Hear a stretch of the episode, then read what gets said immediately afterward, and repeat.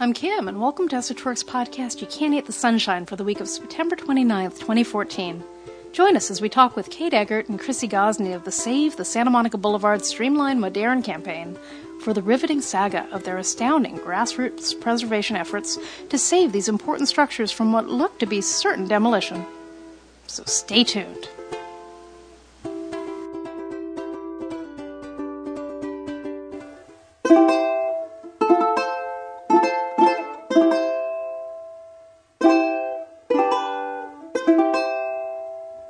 Los Angeles, El Pueblo, Lotus Land, the City of Angels. the day of the locust, the slide area, where all the fruits and nuts ended up when they turned the country on its ear. But you and I were born here and don't mind a few oddballs in the mix. They add flavor. Growing up in Cheviot Hills, my compass pointed straight to Fifth and Main, As a kid in Hollywood, I was forbidden to take the bus to the Central Library, but I did it anyway. because you've got to start at the center to understand this confounding and fantastic city. Which makes nonsense of history and breaks all the rules. Reyner Banham said that. He taught us well. In the 1980s at UC Santa Cruz, now on our tours and in our time travel blogs, we're continuing the conversation. Raymond Chandler's Los Angeles and Charles Bukowski's The Birth of Noir, Route 66, The Lowdown on Downtown, The Real Black Dahlia, Positive public space, endangered landmarks, forgotten lore, Memory Maps, Mysteries, Murder, the allocation of resources, The Hidden Forces That Shape Public Policy, Skid Row, Bunker Hill, preservation, Restoration. redevelopment, It's a four letter word. Los Angeles. You can't eat the sunshine, but you can drive around and take a long, hard look And listen to the stories. and pass them on. Why are we doing this again? Because we love the place with a passion that goes beyond sense or reason. So did Reyner Banham. So we did. Now let's begin. You can't eat the sunshine, but you can make a beeline for the best of the coastline. La la la la. Skid Row, Solano Canyon, the Doria, and Pico Union, the long lost neighborhood called Hermina between South Pass and Highland Park, Grand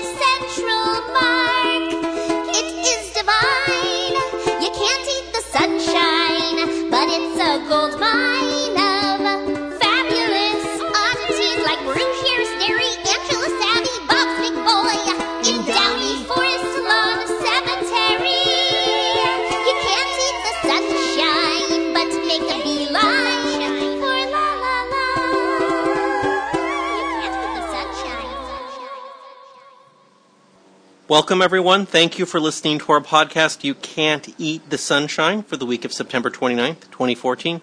This episode will have interviews with Kate Eggert and Krisy Gosney. They are the people behind Save the Santa Monica Boulevard Streamline Moderne campaign. This is the this is the Streamline Moderne Dog and Cat Hospital in Melrose Triangle. It's across the street from the Troubadour, and there are two buildings. We're, we're going to get into all that. Actually, two buildings, but um, they're. This is an interesting episode because I'm going to interview them simultaneous at the same interview, and the interview is one hour, so it's like two 30 minute interviews, except there's no. It's it's the narrative of this grassroots preservation campaign.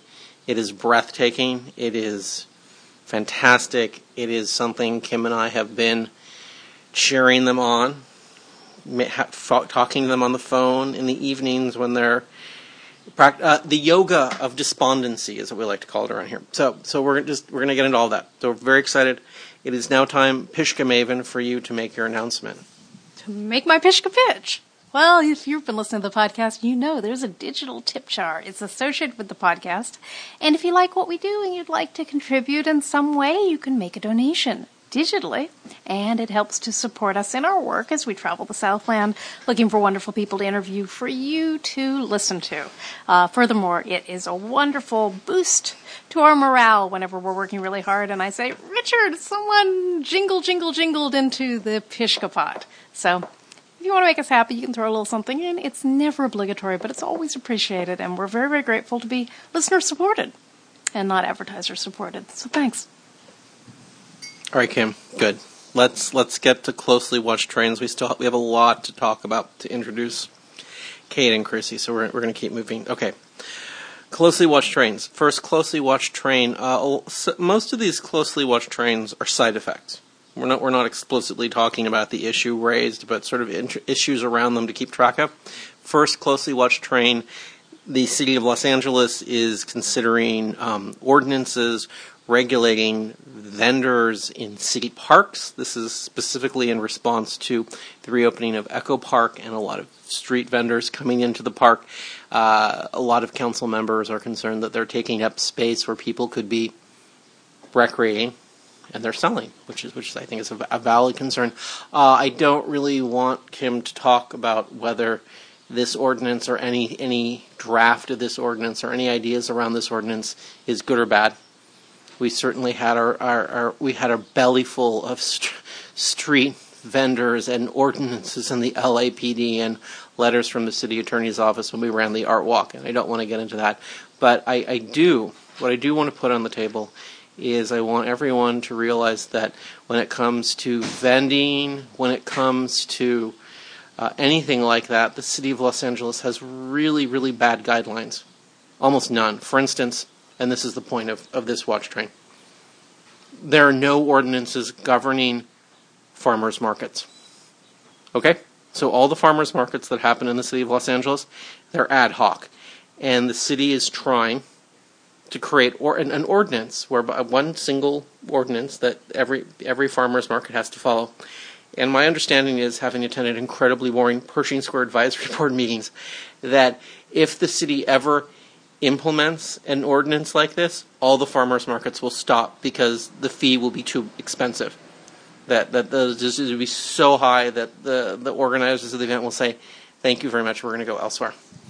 And then we'll just have basically like taco trucks driving around with vegetables, and that'll be fine with me.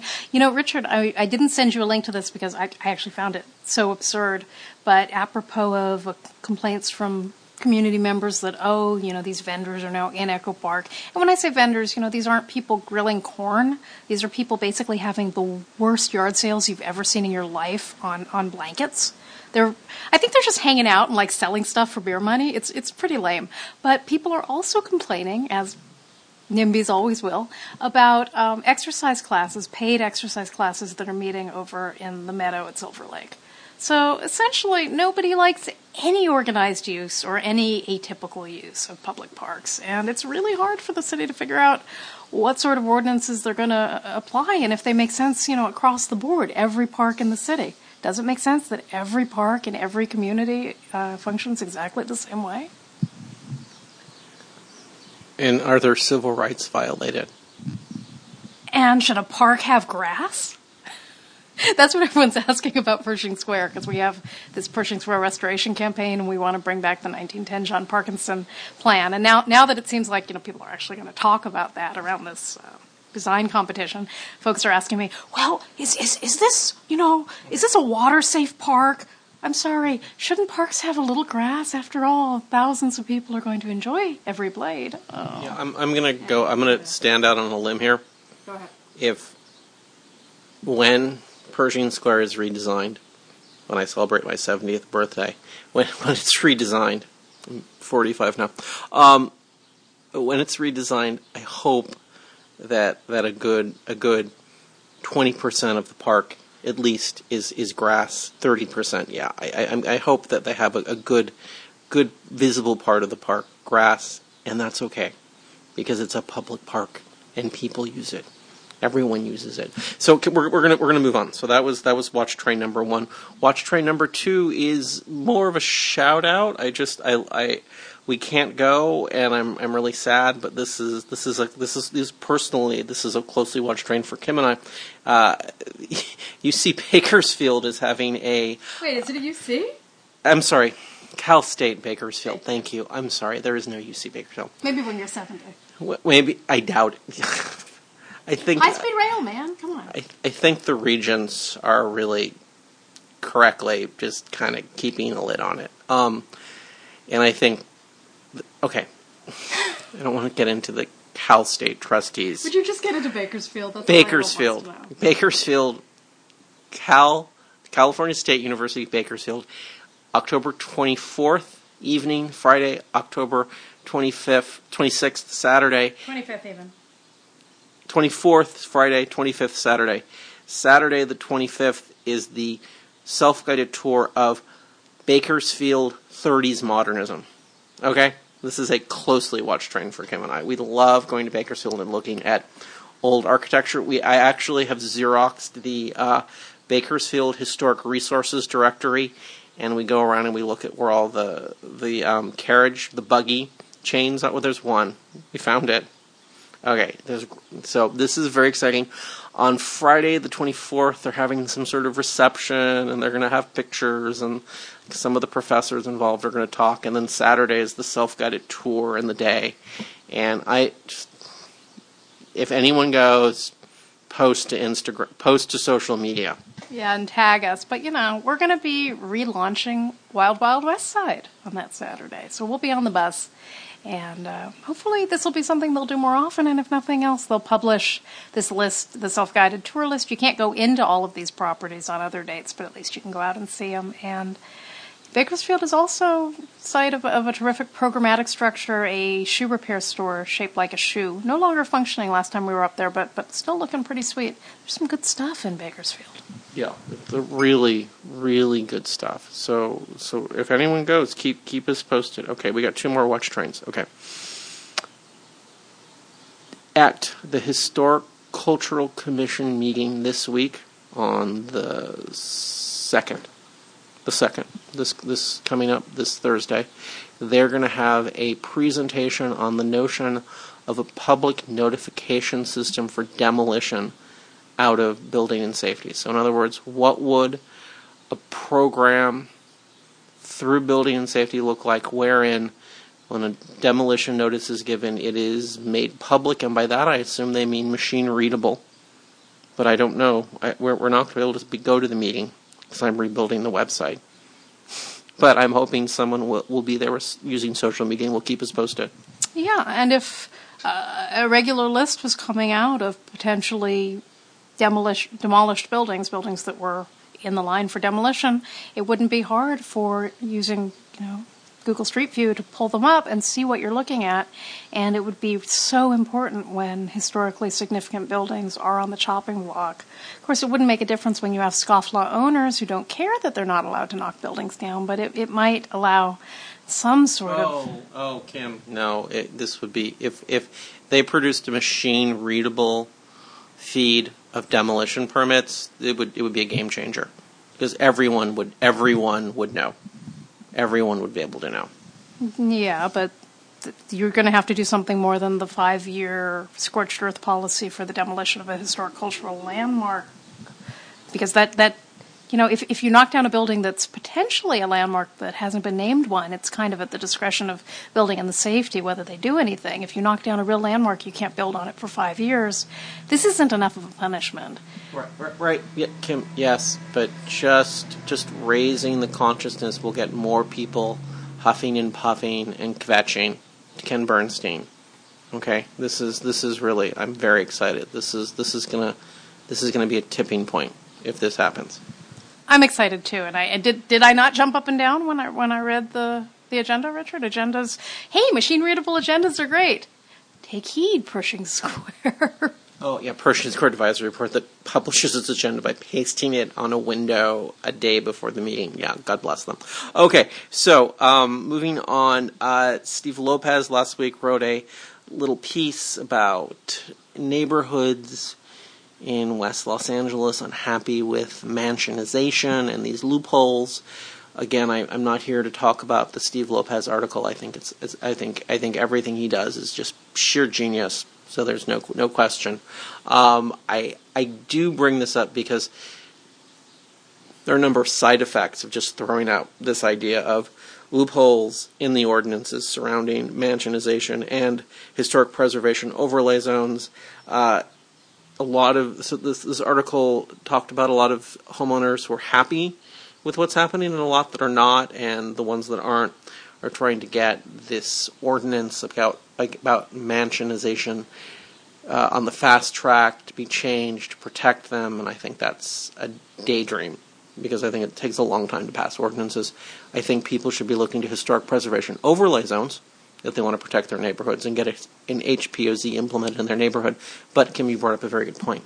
Yeah, um, you know, a property owner who's concerned that they're going to build one of these McMansions, and a McMansion is a property that really expands far beyond the usual footprint of a normal home. So they'll take a single family home site, but then they'll build something that really goes out to the property line. It, it creates a lot of shade for surrounding structures. It ruins sight lines. People's views, instead of being trees and pretty old houses, end up being, you know, blank walls, or people end up with, um, balconies that look out over their neighbors' properties. It's, it's kind of crummy. So the people um, who Steve Lopez was interviewing were saying, you know, this is impacting our property values. These developers come in, they knock down these old craftsman houses, they build these giant things, they sell them off because it's a desirable neighborhood, and when they leave, it's less desirable, and my property's worth less people who are looking at it that way probably aren't thinking, wow, I really want to do the work that it takes to figure out what the overlay zone borders should be for our community to give it a distinct identity and to protect all of these houses. Because they probably want the ability to build a second story on their place if they think it's appropriate. So it may not be a preservation issue as much as a self preservation issue, and they may have a long wait if they don't want to really put the nose to the grindstone and, and help save everything historic which is what we believe in. Right, and so just so just because we're going to move on, just so I think the, the the takeaway from this is people that are concerned about the mansionization ordinance is going to take a long time to get that tweaked, so that a lot of people are happy with it.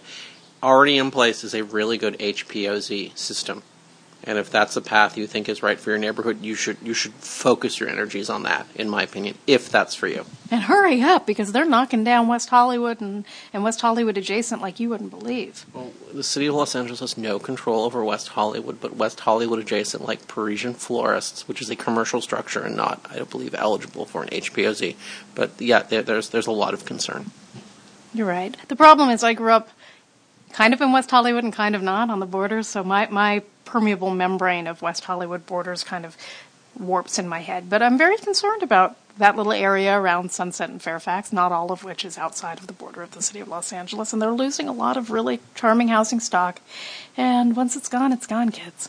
Kim, you're you're the last generation that grew up in what is now West Hollywood when it was just called Hollywood which was a amalgam mixture of the city of Los Angeles and unincorporated Los Angeles County. And we have confirmed from several Alta Cockers that before the city of West Hollywood existed, when you were in unincorporated Los Angeles County, they just called it Hollywood.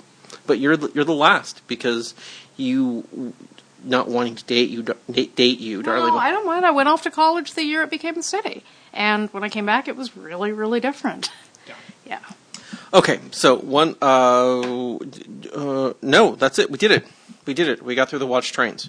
It's good because we still have a lot to say. Okay. Um,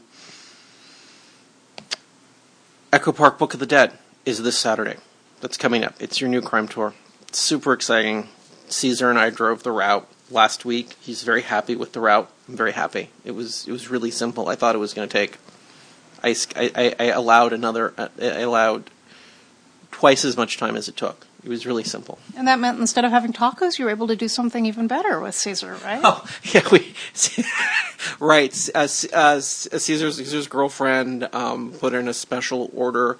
Uh, there, there, was there's some sort of special tripe that she likes at a at a butcher shop that's a little farther than they like to walk to, and so we were we were able to uh, go go pick this up, and then they were able to, able to have a, a a really good late lunch thanks thanks to me says it's good.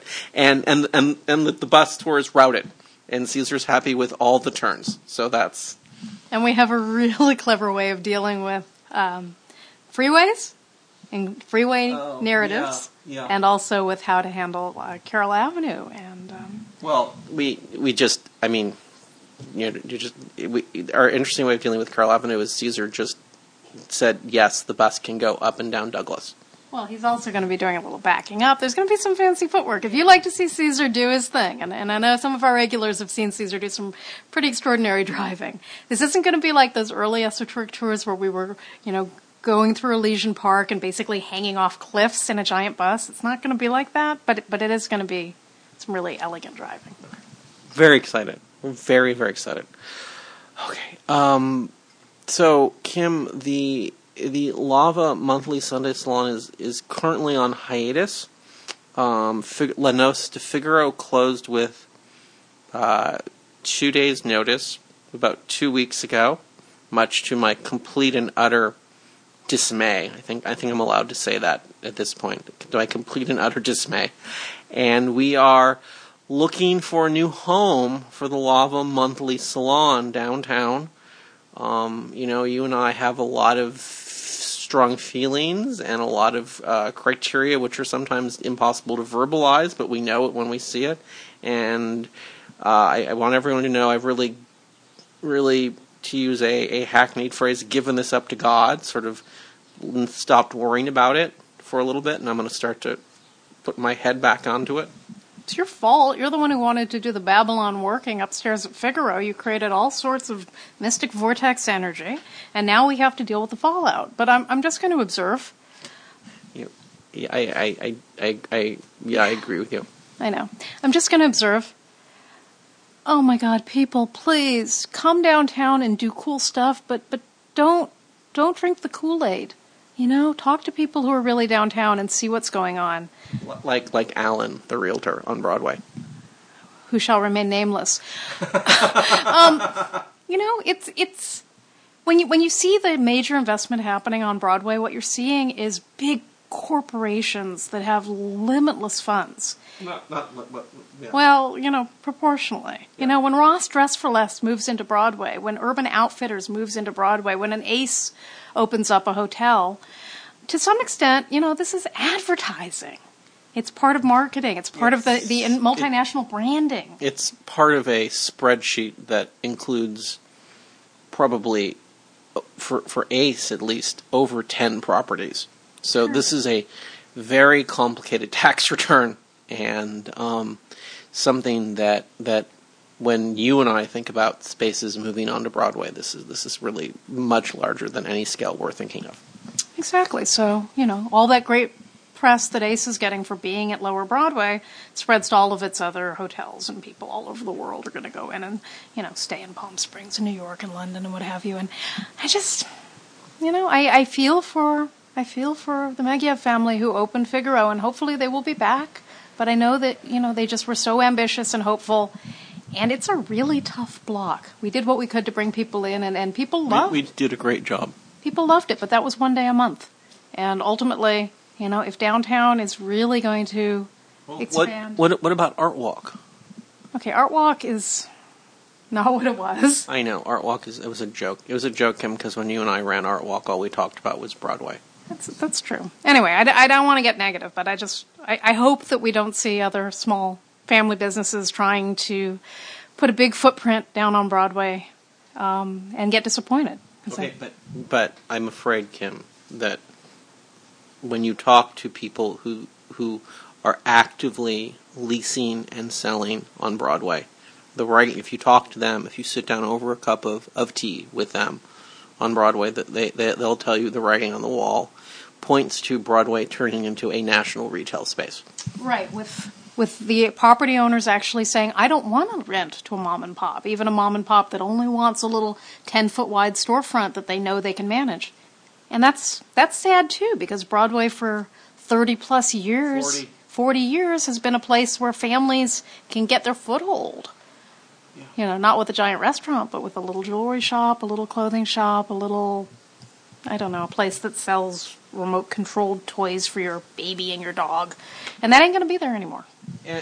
Wait, we need to move on because the the salon and the walking tours are on hiatus. But just just to wrap up this note, one of the biggest economic engines in the city of Los Angeles is the jewelry district, which which which which whose footprint encompasses Broadway. So so it's it's going to be very interesting.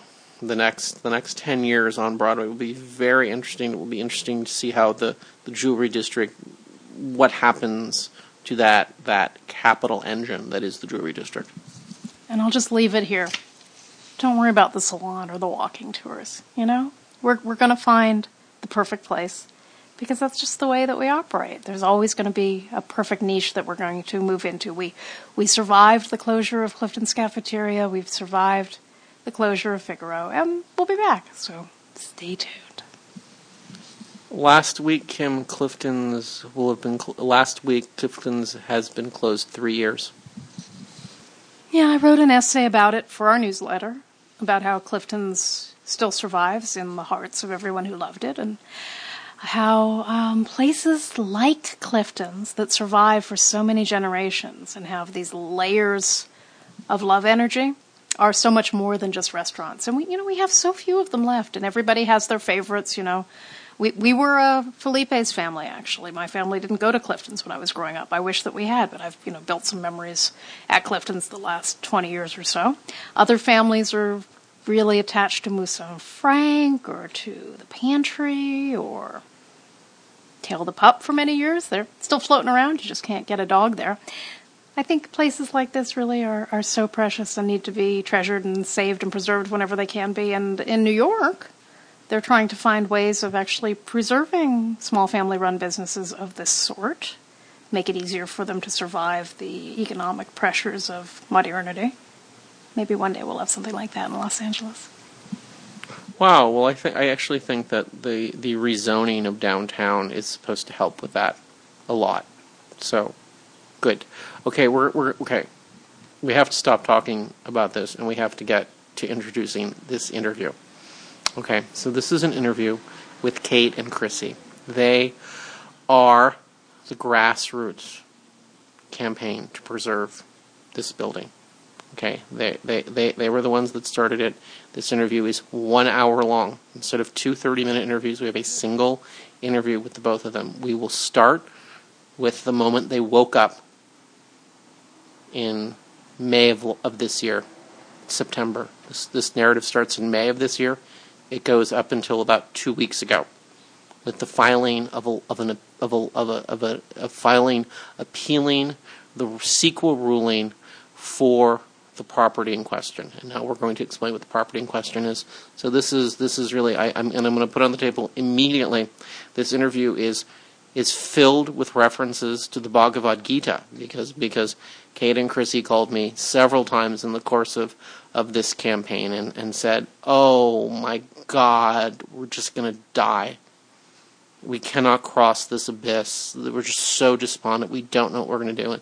And I just, I just reminded them that the abyss was behind them, and they and they, they just had to keep moving forward. So, so we're gonna we're we're gonna we're gonna we're gonna, we're gonna uh, before we introduce the podcast, we're just gonna bring together one quote from the Bhagavad Gita to get us started, because that's that's really this this whole interview is about a preserve, grassroots preservation campaigns as a spiritual exercise, which which is which I think is a good idea. So so Kim, the property in question, please explain.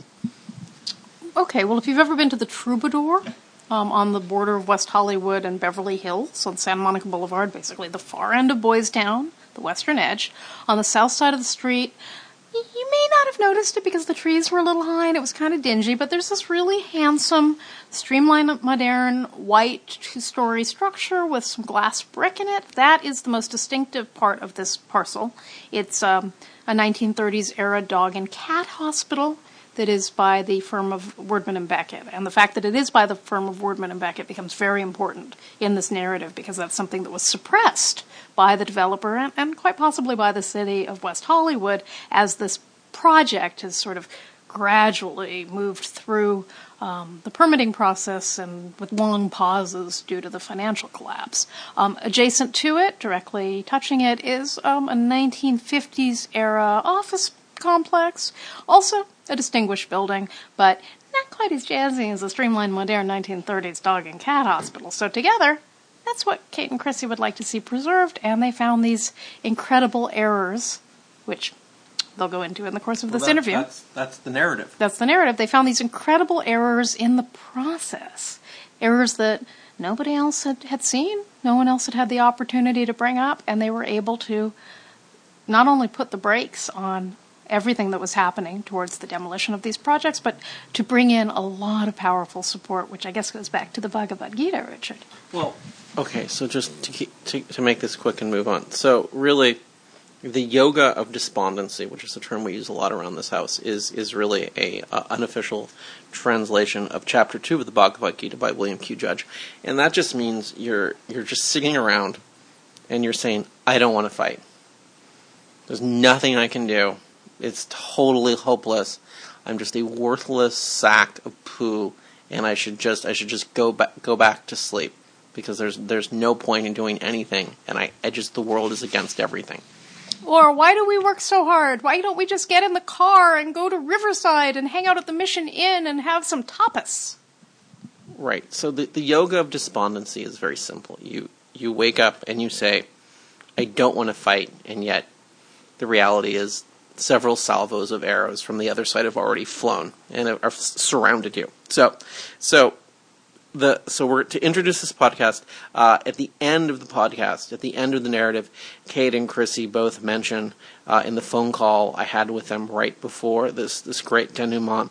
I told them they said, "Oh, you told us this great quote from the Bhagavad Gita," and it's like it's like basically it doesn't matter what you say you're going to do because you're just going to end up doing it anyway. So you might as well just do it and stop stop perseverating over it and driving yourself crazy. And so so just so when this moment in the interview comes, this is in the front of everyone's mind. I'm simply going to quote the William Q. Judge translation of the uh, approximately 130th sloka from the Bhagavad Gita uh, in chapter 18, and and it it is if indulging self confidence, you say I will not fight.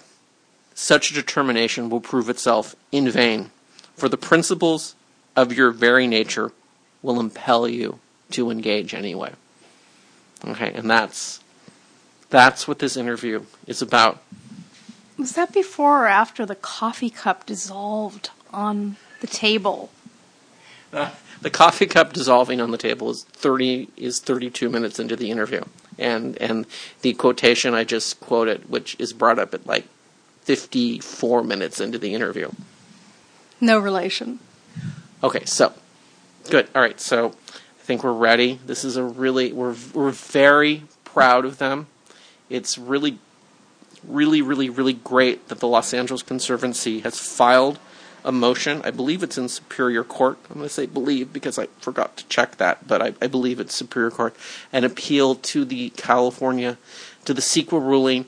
Uh, the last time the Conservancy uh, went to court was over the ambassador in 2005, which is nine years ago. Well, it just goes to show a couple of preservationists who are upset about something in their backyard can actually generate quite a lot of steam and smoke and fire if they're right. The yoga of despondency. So let's take it away with my interview with Kate and Krisy.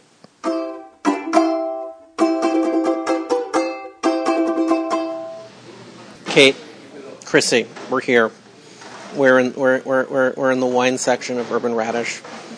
It's a hot September day. I need you both. This is this is a novelty. I'm going to interview both of you at the same time. Very excited. So we're gonna we're gonna.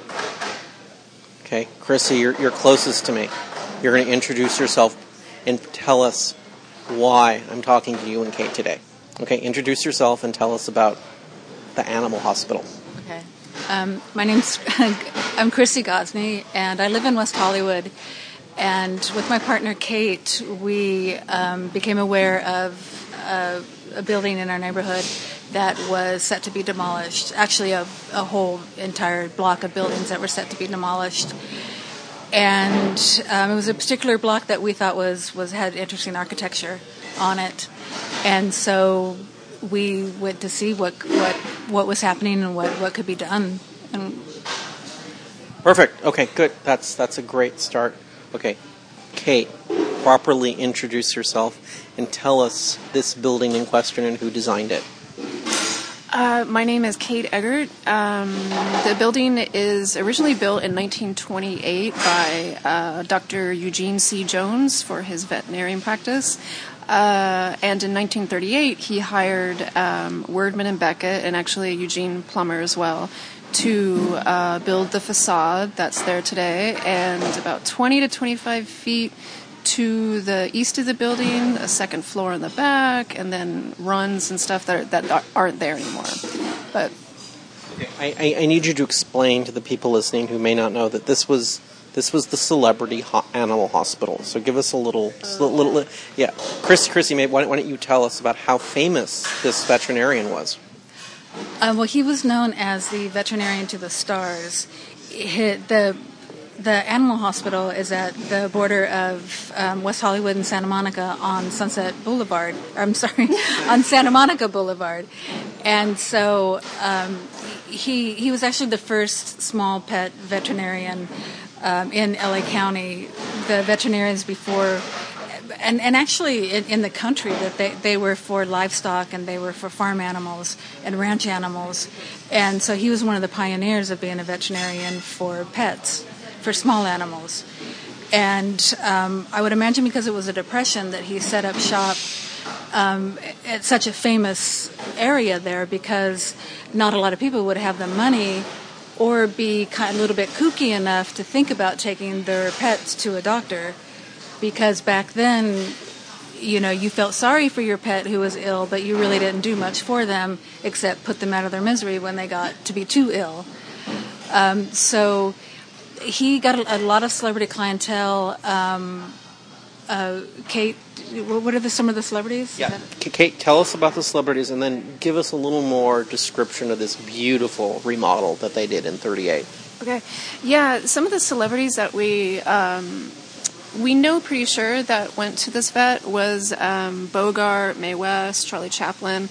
And part of the reason why you know this is because also in um, 1928, uh, he also opened the first uh, small, or actually the first um, pet cemetery in, in, in Los Angeles County.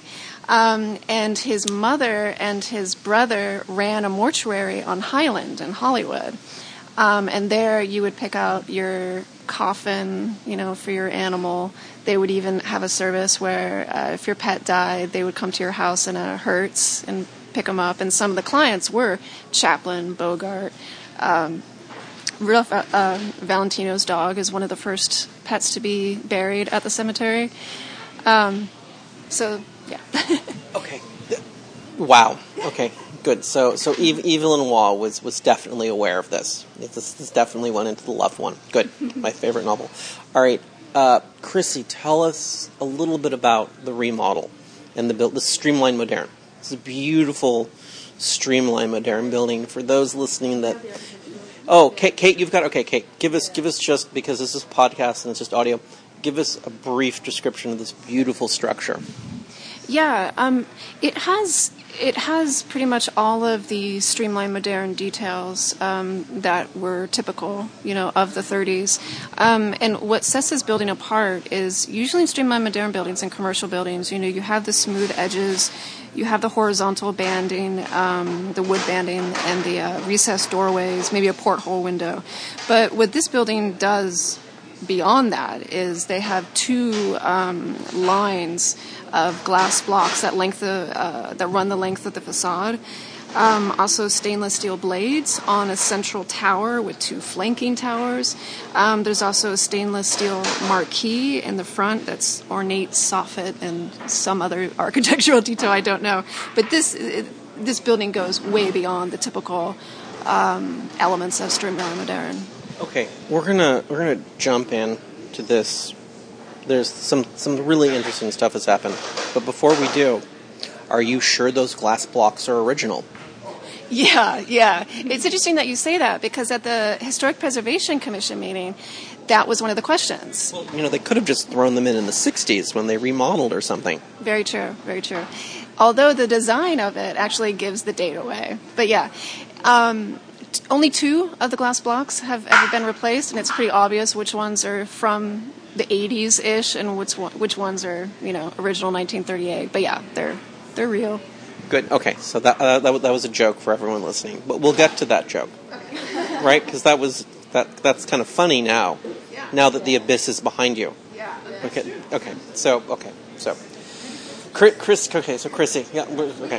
Hurdles, but they're but they're different hurdles. It's like every time we cross over the hurdle that someone throws up, they throw up new hurdles, and we're just new enough to to not expect the next hurdle. We're, we're, we're, going to get to that. Don't worry. Kate, Kate and I, I had, a very long conversation with Kate about a month ago, and that's the, the end of the podcast interview. Is Kate's going to tell everyone what a great what a great job I did coaching her on remaining calm. I know. We're gonna, that's, that's the end. We're going to get to that. Okay, so Krisy, um, it is middle of September 2014. This building is being considered for demolition for a giant re envisioning of the block. This grand portal to West Hollywood, which of course is the world is watching. What happened last week? Uh, the Los Angeles Conservancy filed an appeal to the, the city of Los Angeles' ruling, essentially putting everything on a pause. Right. It's, it's the city of West Hollywood. Yeah, that's okay. That's okay. You said Los Angeles. That's okay. We'll just okay. So this is really interesting. So this beautiful, much neglected, important piece of streamlined modern architecture in West Hollywood. Los Angeles Conservancy is doing their job. Files a motion in court, Superior Court, I, I believe, to stop everything. This is a project that's been in the works for about six, seven years. A lot of money is behind it. So let's. This is a, a, a, a 11 years. 11, okay. So let's, um, now that we know that, that there's been a serious victory for preservationists, let's go back and let's start to talk about the, the journey you two have had with the preservation of this building. I think it's safe to say at this point you've achieved a major victory. So, so let's take a breath. With, with the filing, with the court filing, I think you've achieved a major victory. Um, Kate, let's get started. Let's go back. Um, I want to know. I want to start with the moment you two woke up to this problem. Okay, okay. It was a it was a it was a historic preservation commission meeting, City of West Hollywood, in in May of this year. So go, take us to that meeting and take us to just you waking up. Okay, yeah. Um, you know, a, a year before um, we had saved two houses in our block, and then we took a, kind of a, a brief uh, pause from preservation. And then on a whim, really, we're like, well, you know, let's go to a historic preservation commission meeting and see what's going on. And so we did, and we realized they were talking about the building that one of the buildings we love in West Hollywood. It was literally the building that when we drove in in a U-Haul that we saw and we're like, oh my god, what's that building? Um, so, uh, God, what from there? But um, but yeah, we sat in and we realized that all HPC or the Historic Preservation Commission was being asked was to add notes uh, to how important this building was. And they you know, they asked questions like, are the glass blocks original? Are the windows original? What's original? And um, I guess the uh, LSA, the people who did the EIR, the Environmental Impact Report, uh, didn't have that much detail. So, and we also realized, like, oh my God, this they're not considering designation of the building. They're they're going to demo it. That that's that's what this is all about. This is a, a review to look all the buildings on the property to see if they're important enough, you know, or whatever. But the the process was already moving forward for, for demolition of the entire Melrose Triangle. Let's okay. Let's take a breath. Okay. So you come home, you wake up, Krisy. What what's what's your first thought? Well, actually, we were kind of because we're so new to this. Um, one of the commissioners at towards the end of the night asked the, this series of questions: Are the glass blocks original? And and several other questions, and also about the building next to it, which is a uh, mid-century modern Barry A. Berkus building, and. I mean, we're we're new to this, and, and we just felt like if we could answer those questions, we would that people would just stop, and they would stop demo every you know we could we could not not not not save the building but we could sort of show everyone that they should be saved. So we immediately set about finding the answers to these questions. Okay and repeat for everyone because we're going to hand it off to kate in a second. Repeat the questions you wanted to get answers to just just for emotion for the emotional moral purpose of setting the record straight and being right. Um, one was the facade original was it done by Wurdeman and Becket? That was a, a, thing that was going around that Wurdeman and Becket did the 1926, 1928. 1928 building, and somebody else did the 1938 remodel. And the other, there were more questions about the building next door because the survey company did a very, very poor job um, with uh, describing that building and researching that building. So um, Kate took the Wurdeman and Becket building, I took the Berkus building, and we both just got on the phone, got on got on the internet, went to the archives. And so we were more into action rather than feeling like oh doom is upon us or anything you know because we i don't want to use the word naive but i guess naively thought that if we could answer these questions everyone would just go oh my god what are we doing Good, good. Okay, good. Okay, Kate, I'm going to hand it to you. I'm going to put on the table. Once you're done answering these questions, we're going to have to come back and, for the listeners at home, spend 45 seconds explaining to people what CEQA and an EIR is, which is, of course, a ridiculously short amount of time to do that in. But we, we, we will, before we get any further, have to make some attempt to bring people up to speed about this incredibly complicated process the state of California has called the California Environmental Quality Act. But that's that's we'll, we'll put that off a couple minutes. Kate, you have questions. They need answers. What did you do? Um, so yeah, I think one of the first things uh, we did was I, I went to City Hall and put in a request for all the permits um, for both buildings. Uh, also went up to the planning desk and asked for the folders with the building and took photographs of them. I'm going to interrupt you because this is this is a podcast to inform. One of the hardest things you can do is research a building in West Hollywood because potentially all the records are actually in the Los, city of Los Angeles building records department. So this is so you you, you were very fortunate because I remember I was down at, at building records about the time this was happening, and I talked to Evelyn, and she said, "Oh no, they may have to come down here." So people continuing to do work in West Hollywood, be prepared to do double duty not only in the city of West Hollywood, but at the Lo- city of Los Angeles building records office on Figueroa downtown. You know, and that's interesting because I haven't I, I haven't run into that quite yet. I think I'll probably get there in terms of other buildings we're researching.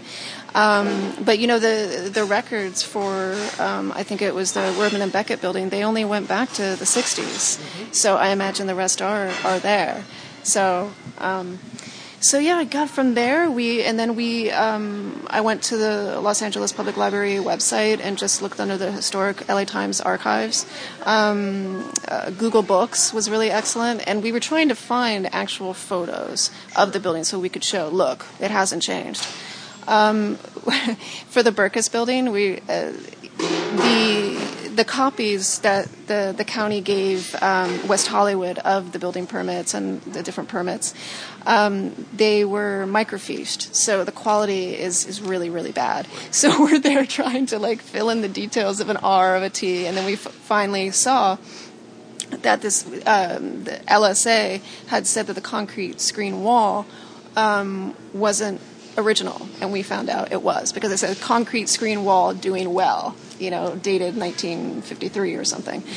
Um, and then with the Wurdeman and Becket, um, I found a photo on Google Books. It was through uh, Washington State University, where Dr. Jones went, an alumni magazine, and that was the first photo I found.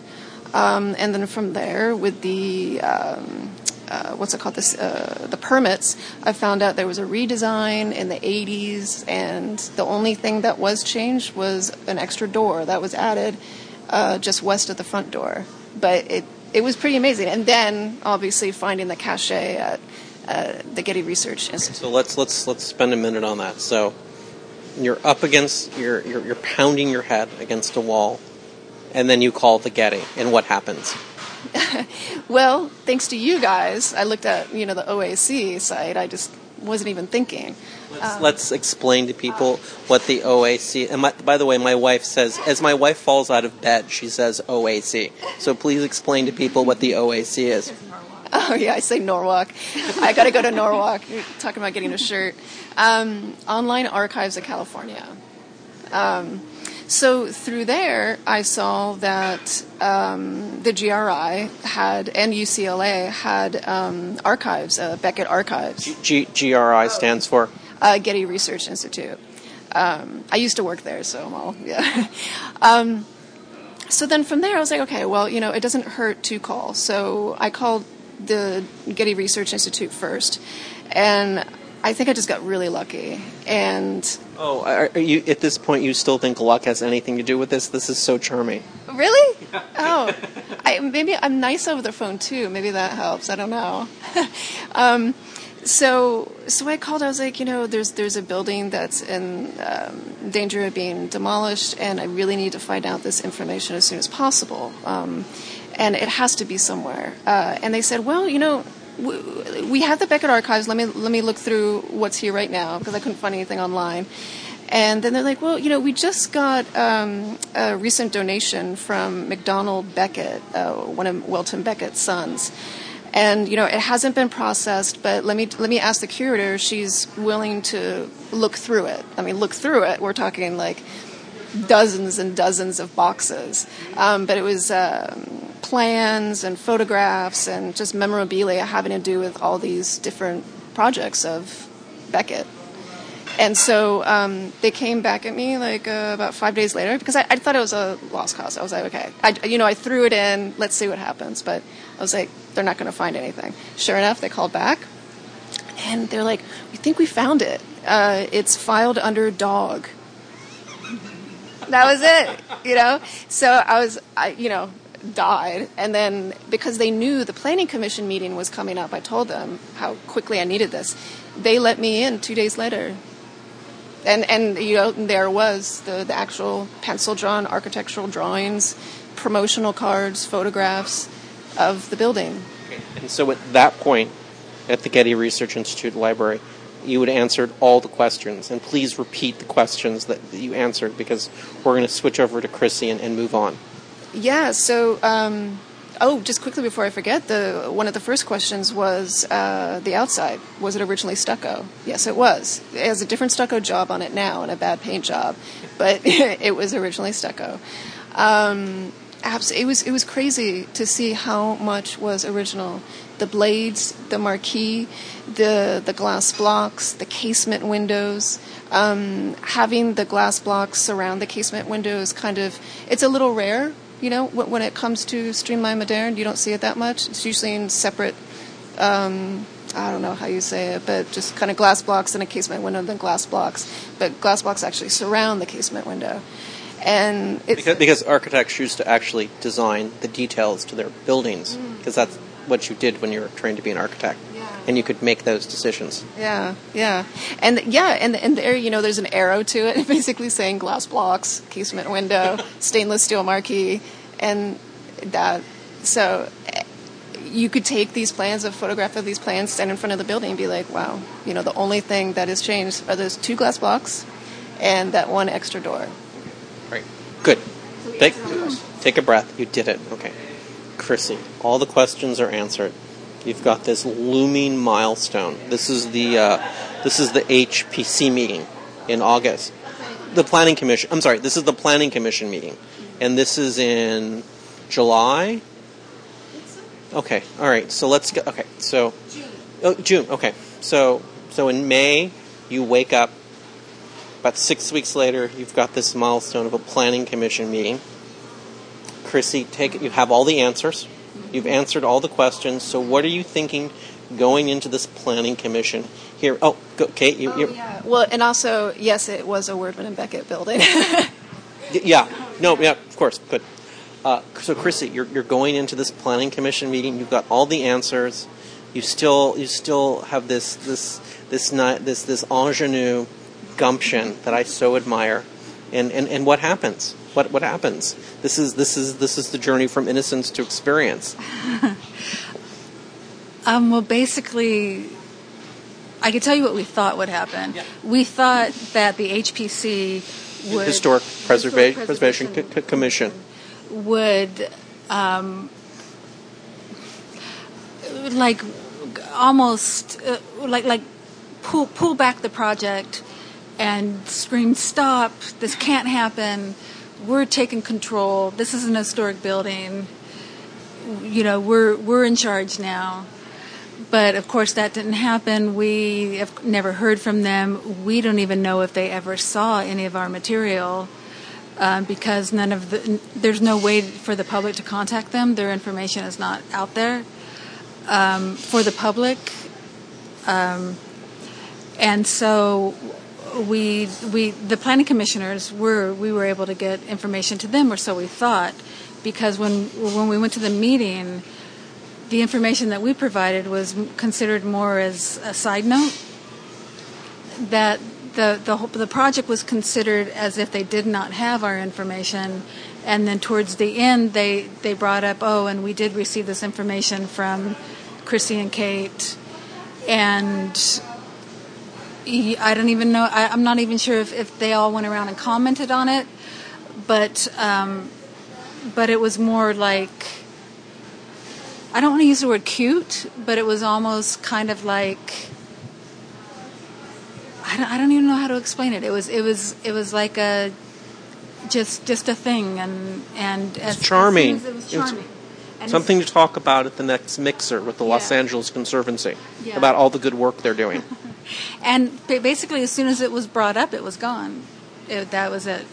so the meeting's over. What is the fate of the building at this point? You're walking out of the meeting. It's it's June. It's the middle of June. You've you, you've done you- you've you've you've moved mountains to get these answers. The ground has the, the path has opened up before you as as you expire your your, your breath. It's right there. What, what what are you thinking, Kate? Um, and also, let me just add that planning commission meeting was so strange. It, it was the first one we'd ever been to, so we don't know if it usually goes like that. But it was it was very strange the way they were kind of fawning over the developer and the architect and the lobbyist. Um, but anyway, yeah. So we leave and we're like, okay, well, you know, we're going to file an appeal, right? Because that's what you do after a decision gets made. So there's actually back and forth with the city of whether or not we can file an appeal. Some people say yes, some people say no.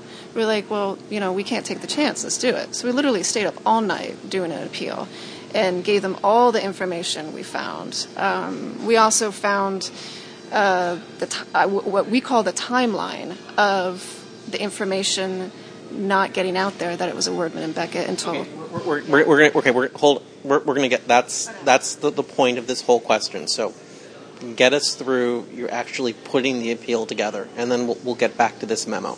Okay. Um, well, I don't know. Besides just staying up all night and giving them, like, you know, what we found at the the, the Getty Research Institute. What? How many pages? Oh God. Well, I mean, altogether, I think it was probably like I don't know, maybe 80 pages of all the material we found. Wow. Um, yeah, yeah, it was probably like a five to ten page letter. Um, but but yeah, I don't. That's that. That's actually we were literally like had everything on the ground. Oh, Okay, so that was okay. So we just okay, Krisy, your your the bottom of your coffee cup just collapsed and spilled all over everything. So we've taken a, a second. Ron, there's some coffee spilled over there. Okay, let's go ahead. Okay, um, hey, you got your you got a fresh cup of coffee there? Okay, good. All right. Um, the point where we were going was this eureka moment. So Krisy, if we can just, I know you're in the middle of a sentence, but we'll just Oh, you were yeah, you were in the middle of a sentence. Let's just jump ahead. The, the point of, of drawing you out was you have this 80-page document, the appeal, and you're and you're saying to yourself, Kate, something's not adding up. Something something's not right. I've, I've reviewed. We've, we've we've actually written up the whole narrative. All the evidence is here, and it just doesn't make sense. What's not making sense? it was something to do. We had we had all the papers out on the floor, and we had the original um, environmental impact report from uh, 2008. We had not the original, but the second one, and then the recirculated one from 2014. And then I just kind of remembered. I was like, well, wait a minute. The 2008 one didn't say anything about Wurdeman and Becket. It only said the Streamline Moderne and then the 2014 does.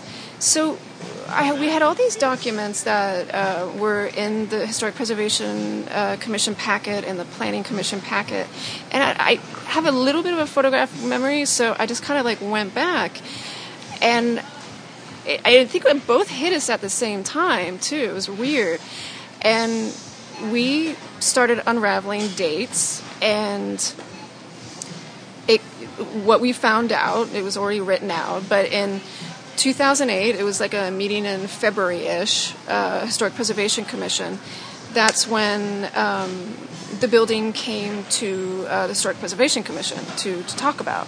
Um, because the EIR found out that it was uh, uh, eligible for California Register um, Criterion 3, right? Um, for architecture, streamlined modern. And I think it's probably something to add up for them. They're like, do more research. And so, So the, the city of West Hollywood comes back in 2008, February, and says, do more digging. We want to know more about who built this streamlined Moderne structure. Probably ask the same question: Are the are the glass blocks original? yeah, exactly, exactly. So, um, like literally, like two months later, um, LSA, the people who did the EIR, um, comes back and says, "No, this is a Wurdeman and Becket building." Um, they write a two to three page memorandum addressed to David DeGrazia, and um, saying this is a previous, previously unknown Wurdeman and Becket building. Um, and at the end it says, please let us know when you're in receipt of this letter so we can file the uh, DPR with um, Fullerton, which is, I think, the was it the state repository Yeah, for yeah, yeah. Historic. This this this is yeah. So w- when you file stuff with the state and you're in Southern California, Fullerton is where you file it. Right, the SCCIC or something like that. Um, so yeah, we're like, oh, okay, you know.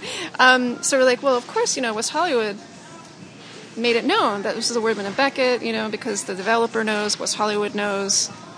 So anyway, then we find a letter from the Conservancy from Adrian Fine, and he writes the city saying you can't demo this building. You know, uses really gorgeous language to to describe Streamline Moderne, and it's such an excellent example of Streamline Moderne. And we're like, wait a minute, Wurdeman and Becket aren't mentioned, and this is in 2012 no one's told anybody. The city, the developer, the lobbyists never told any of the uh, preservation groups that this was a Wurdeman and Becket building. And so, I mean, yeah. Um, Stop. Okay, you're doing great. I have to move for a second because the produce carts, they almost run over my foot.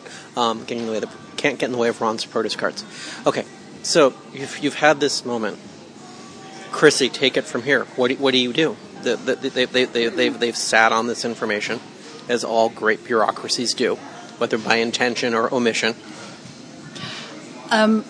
Well, a, funny thing with, with going off what Kate just said is um, we we had the, the living room just scattered with papers, and we were both reading and reading and, and just trying to figure out how where we're going to come from because we were writing the appeal, and so um, we were like spending hours just reading over everything, and we knew it it had to be good.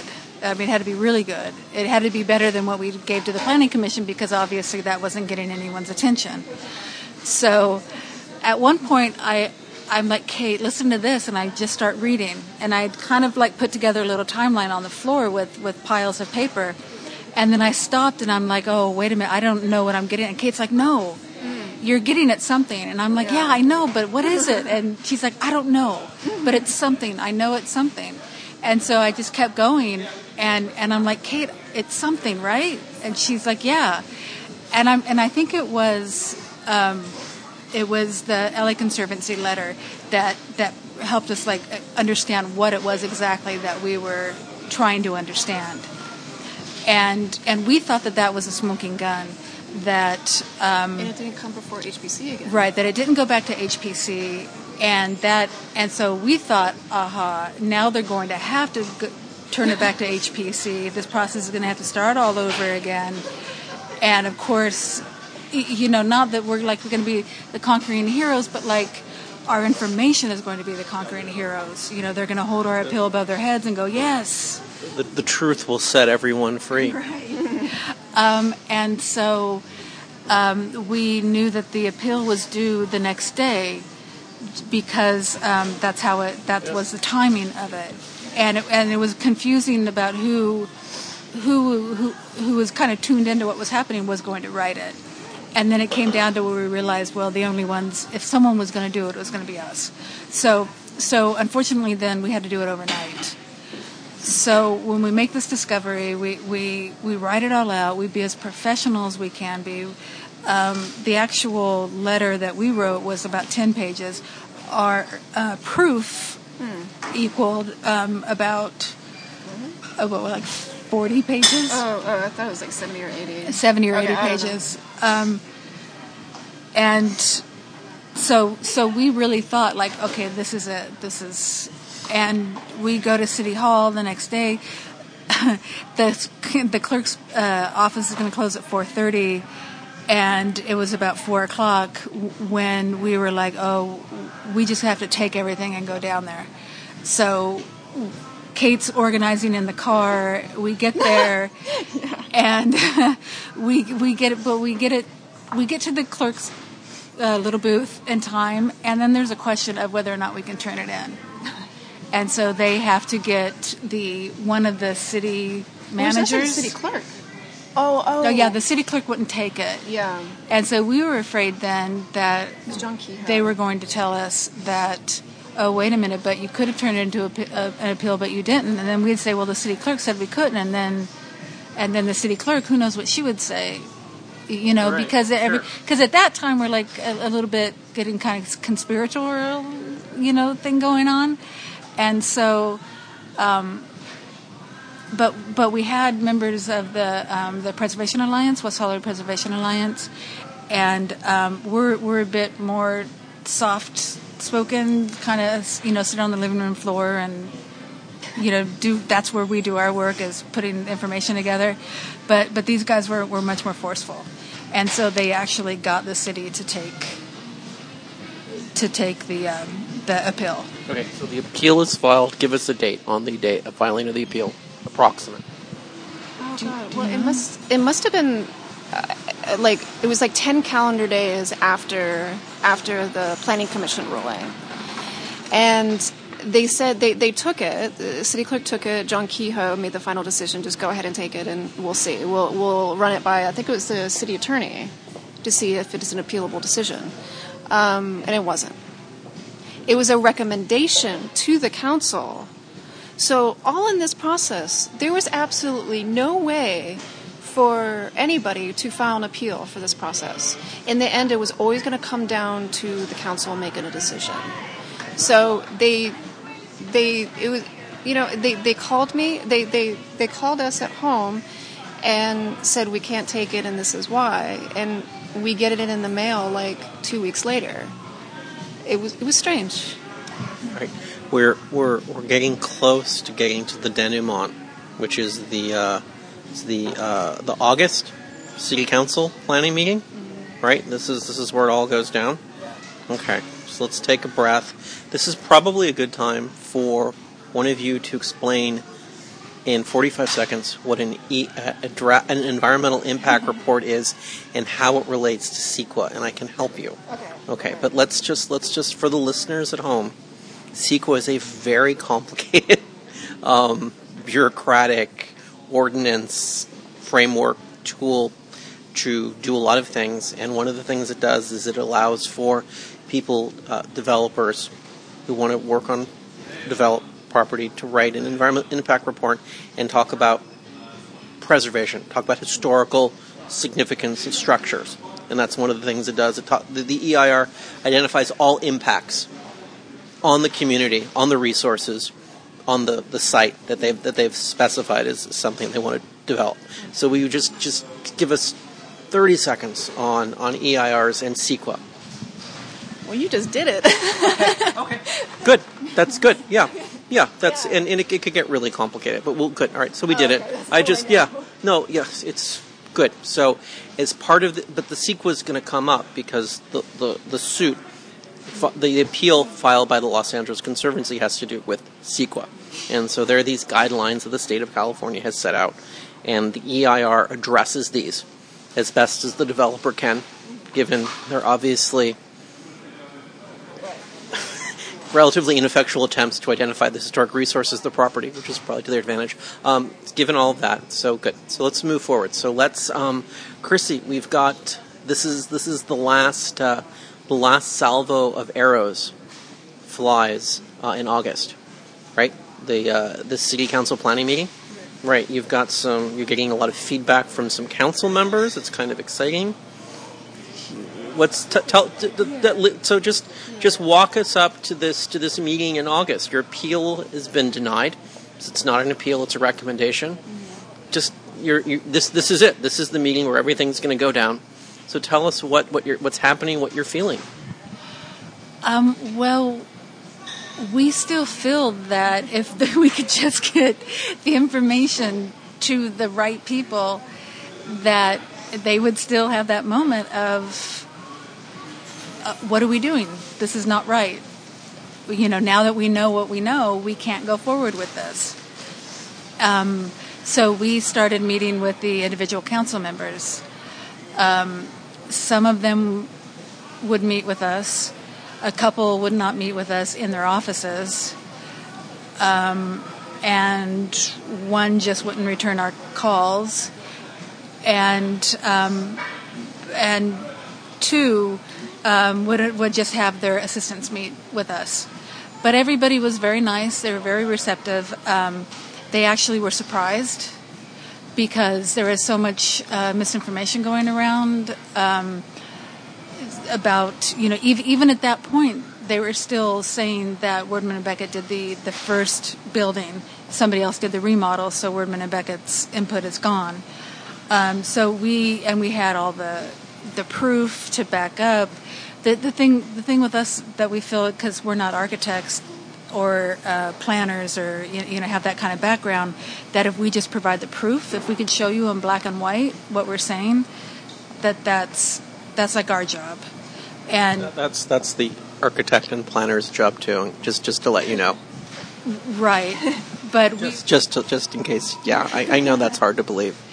um, so so we were still going on the thing that if we if we could show black and white proof that it would all just stop Good. All right. So you've had you're getting some positive feedback from the elected officials that are that are about to make this decision. The night before, Kate, go. What's what's happening? What's what what are you thinking about the night before?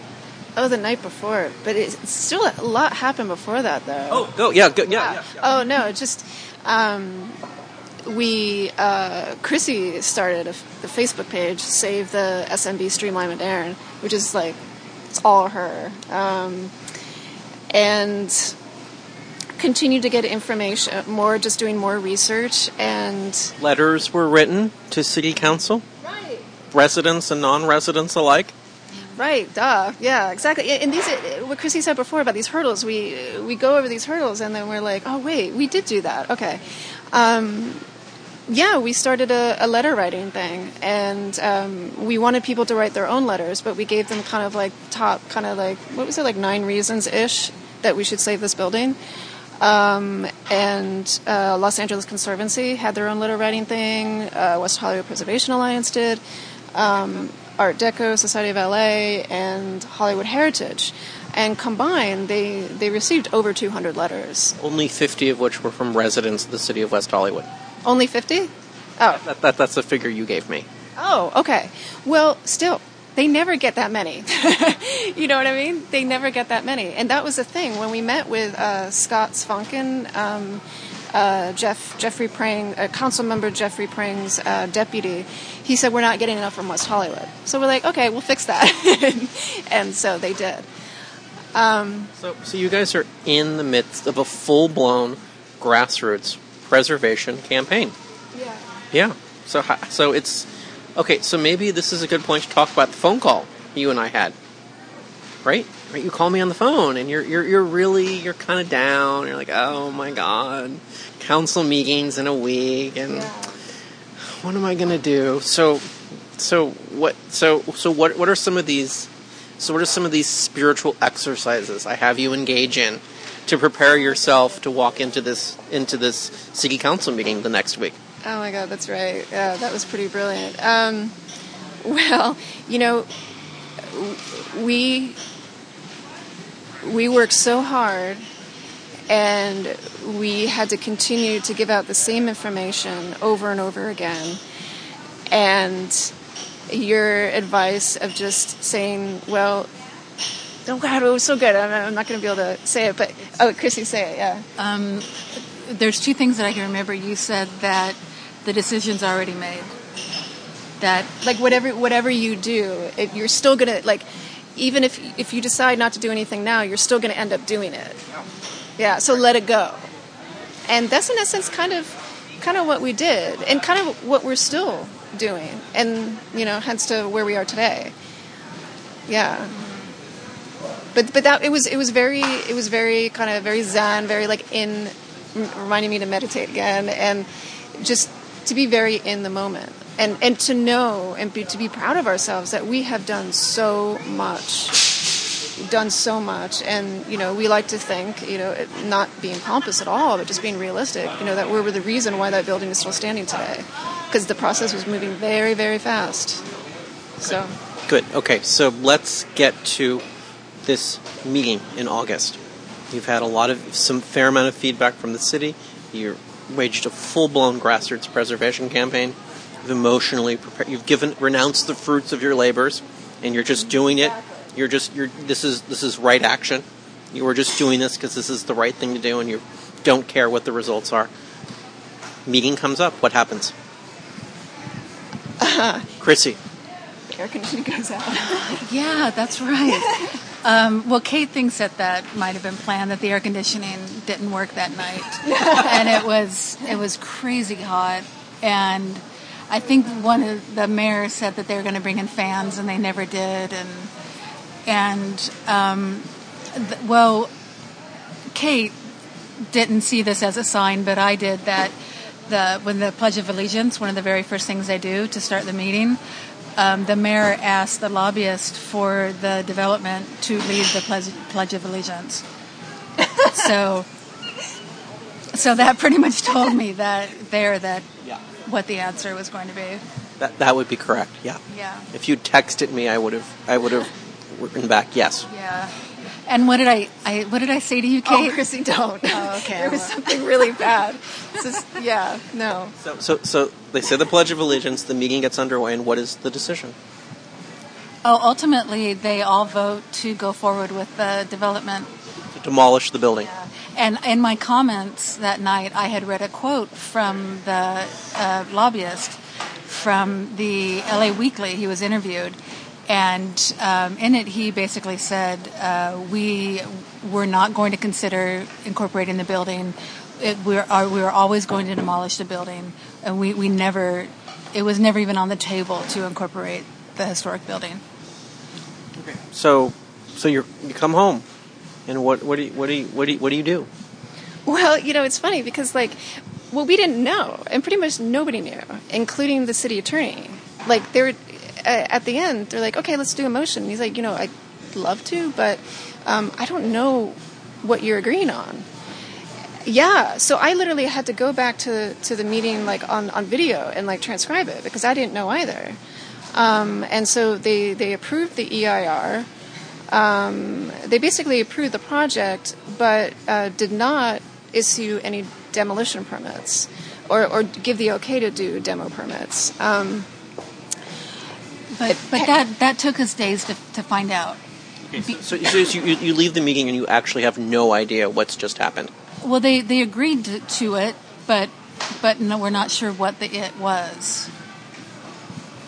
Wow. So you're you're just you're you're dazed and confused.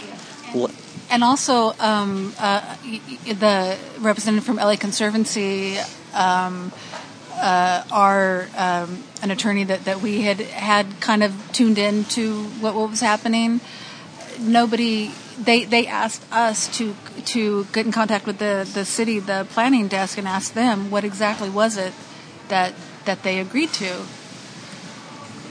So so we there's nothing left to get to but the the filing of the appeal. So Kate, go ahead. What what just happened? I guess it was this week. Was it was it late last week? last week. Yeah, but uh, before that, like um, you know, Krisy was way more realistic. I think going into the council meeting, but I mean, I I was optimistic because like when we met with the council members, I, I you know. I really felt like we were getting through to them with the information, and we were already basically it was it's eligible for California register, and so we said, listen, you know, we want to keep the majority of the building, but okay, let's even if you save the first forty feet, you know, that's okay. But, but if you if you take off the last any any part of the building, it's no longer eligible for national register. So Exactly. We were so- trying to get them to agree that they would do a local cultural resource. Yeah, so it would have protection. Um, so, I mean, I thought that was amazing that we were, you know, uh, here's this crazy historic building, and we're already, you know, preservation side, we're already willing to chop it up, uh, which is something is a no-no in general. Um, but yeah, anyway, so surprised by the decision. Um, in terms of so we knew i think we knew before that because we we had hired um, uh, Chatten Brown and Carstens to write a letter um, to the council about the the eir and about the major problems in it. Um, great letter written by michelle black. Uh, 15 letter 15 pages or so. It was filed on thursday or friday. We have no idea if I got to council or not. We have a response from Truman Elliott um, that was handed out or was on the table at the front, um, but our letter was nowhere to be seen. So, um, yeah, Truman Elliott was a lawyer for right. the project for the proposed development. yeah. So you know, we kind of we went back and forth, kind of you know, do should should we do a lawsuit because this is just you know there's we're very much into what is right and what is wrong. You know, Th- this is the just thing to do. I think at this point everyone's aware of that. All right. Um, so um, we we thought about filing the the litigation. Um, I, obviously, it comes down to money, and it would have come down to doing a major kind of fundraising to do to get the money. Um, and But this is this is an academic point at this point because the conservancy has done the correct thing. It has done what it is supposed to do. Its mission statement, which is to preserve and protect historic resources in the county of Los Angeles. So, so we, I, I want I want to wrap this up because I think we've we've got all the major beats, and this is this is this is odd for us to give such a long two people. But let's just so there's a motion, an appeal in court, filed in court against the CEQA, mm. against the, the CEQA ruling. So give us give us a weather report. Okay, it's it's middle September. You've you've crossed oceans flying by instrumentation alone, and, and, and you're in this, this new place. And what do you what do you, what do you think, Krisy? You know, we're optimistic. we really do think that the right thing is to, you know, the right thing actually is to save that Berkus building. and Kate's laughing because oh, I, love that building too. I feel do. yeah because that's the one I Yeah. originally researched, and so I feel protective over that. I talked to his partner who helped him uh, when he was building it, um, and it deserves to be saved. So, anyways, but the right thing to should be to save both Berkus and the Wurdeman and Becket building. But the next right thing is to save is to save that Dr. Jones Animal Hospital, the Wurdeman and Becket building, and it's the footprint of that building is seven thousand square feet. The the entire Melrose Triangle is three hundred thousand square feet. So you can't you can't save this little seven thousand foot squared building. And we've talked to people with like the National Trust and and they've said that it's unusual that in a development that big with a building this small, it's unusual not to incorporate it. And also, the the the thing that they're pr- proposing, it's perfectly fine for a mixed use glass boxy development. Um, but if they incorporate that building and they find an architect to incorporate it, it could be just a showstopper Yeah. of a development. And I, you know, I don't, I'm not naive. Chris, Krisy, no one thinks either of you two are naive at this point either. Cause, but I just feel, you know, maybe as artists, like, I, I still feel like they can't possibly want to do this other thing when they could do this thing with the Word Winnebago building. I just, I just feel like it's so plain and as day, and that's what's going to happen. Good. Kate, weather report. Okay. The motion's been filed in court. What are you thinking? What are you looking to? What are your spiritual exercises? Well, first of all, so I mean, it was such a huge relief to hear when the Conservancy filed. Uh, it was just such a huge relief. I mean, they got the okay. It, it was it was as if it was as if giant armies were behind you the whole time, and you just hadn't looked, had the time to turn around and look. Yeah, yeah. I, I, I, I, I believe Krishna reminds Arjuna of this in chapter six of the Bhagavad Gita. yeah, I did read that. Um, Is that when we had that conversation with you? Yeah. That yeah. I mean, we okay. To be honest, we were down after after the um, the council meeting, and that night um, it was whiskey and potato chips until we fell asleep. And then I, it was either the next day or the day after that we talked with you, and Yeah. and we had you on speakerphone, and just Uh, everything philosophical. It just it really, I mean, we did everything we could do. We, I, we couldn't think of one single thing to, that we could have done that we didn't already do. So it was large, it really was off in another, it took on a life of its own. And I think, I don't know if you use this analogy, that we, we raised it and we gave it the best send off it could have. And that was it. That was all, all we could do. Yeah, yeah, and and those are my feelings too. You know, I I, I trust the conservancy. I trust that you know um, the CEQA is going to be looked at. Um, yeah, yeah, and I, I you know like like, like Krisy, I, I am optimistic that that the right thing will be done. Um, because it is plain as day to, to me as well. Uh, the the building is ripe for adaptive reuse. Um, Okay, let's let's let's wrap this up. Krisy, I want you to say your name again and say goodbye. And Kate, you'll do the same. Um, I'm Krisy Gosney, and thank you for listening. I'm Kate Eggert, and yeah, thank you for listening. And what do you want everyone to remember? Uh, oh, oh yeah, save the building for starters.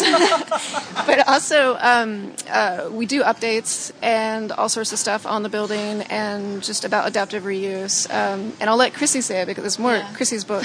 It's um, uh, it's a Facebook page uh, called Save the SMB Streamline Moderne. Perfect. We'll put that on the website. You two were great. Thank you so much. Thank you. Thank you.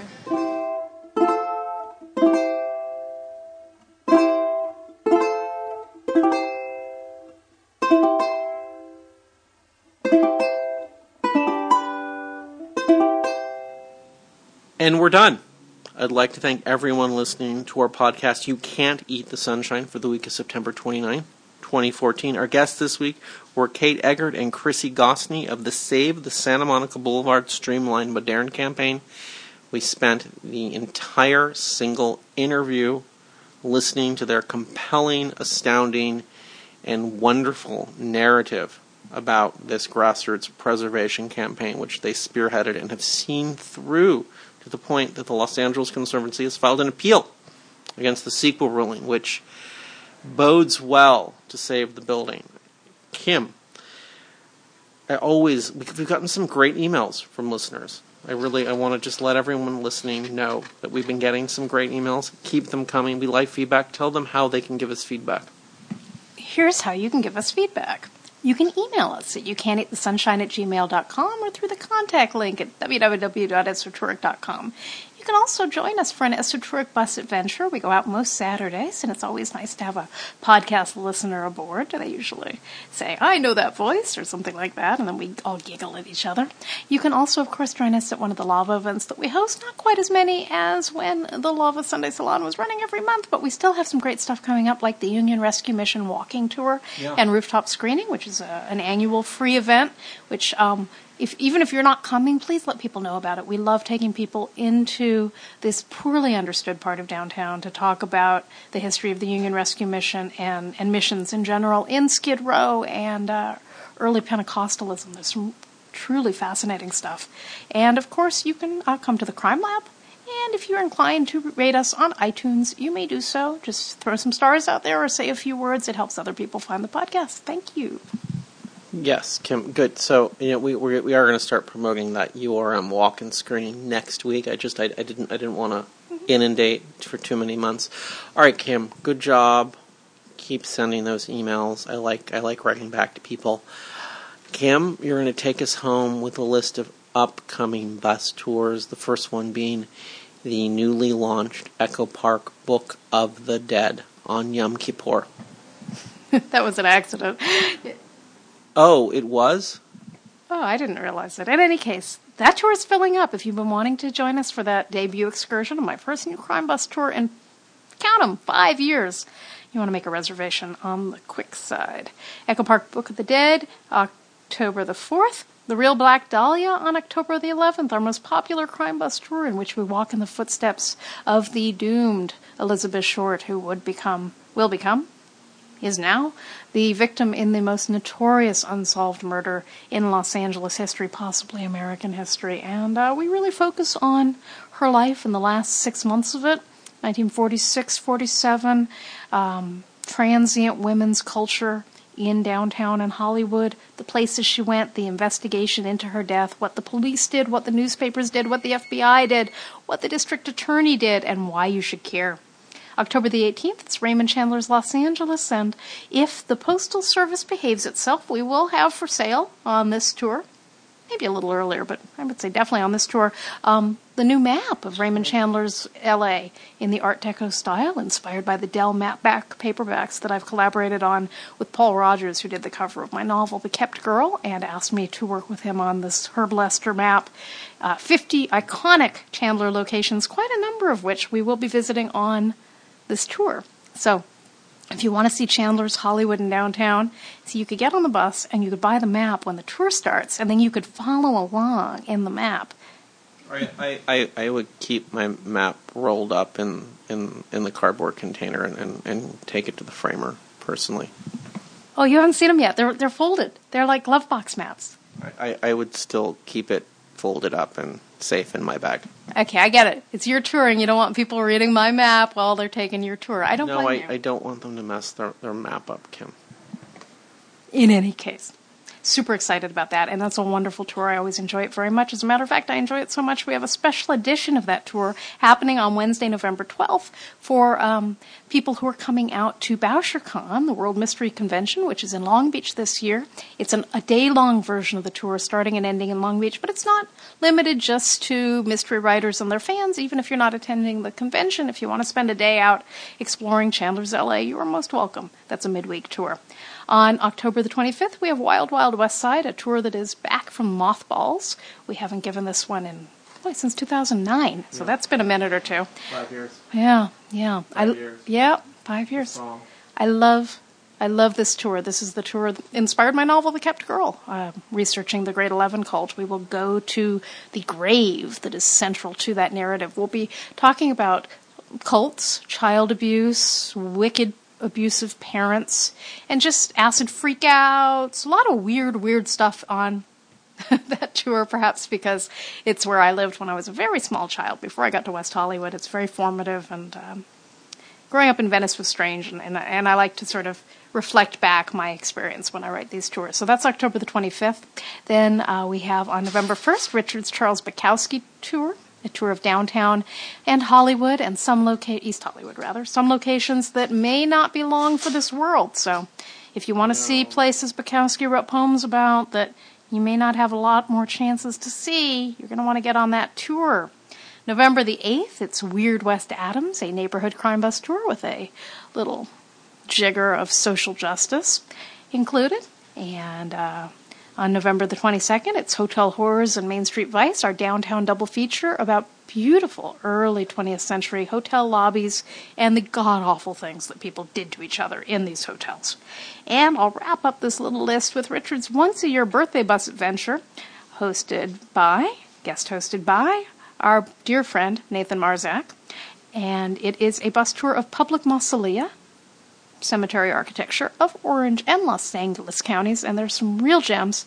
And Nathan knows these better than anyone, and he's able to walk you through them in a way that'll have you laughing and learning. So, if you want to celebrate Richard's birthday and uh, see some really extraordinary structures with the one, the only, thank goodness, Nathan Marsak, you definitely want to book your spot on that November 29th tour, and I think that's the list. Kim, you did it. Thank you. I want to thank everyone for listening. I want to encourage you to continue to listen. And I want to remind you You can't eat the sunshine. You can't eat the sunshine, but you can make a beeline for the best of the coastline. La la la la.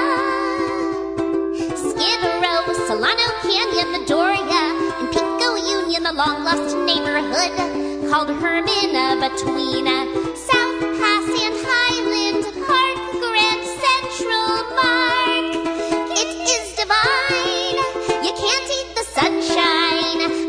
It's a gold mine.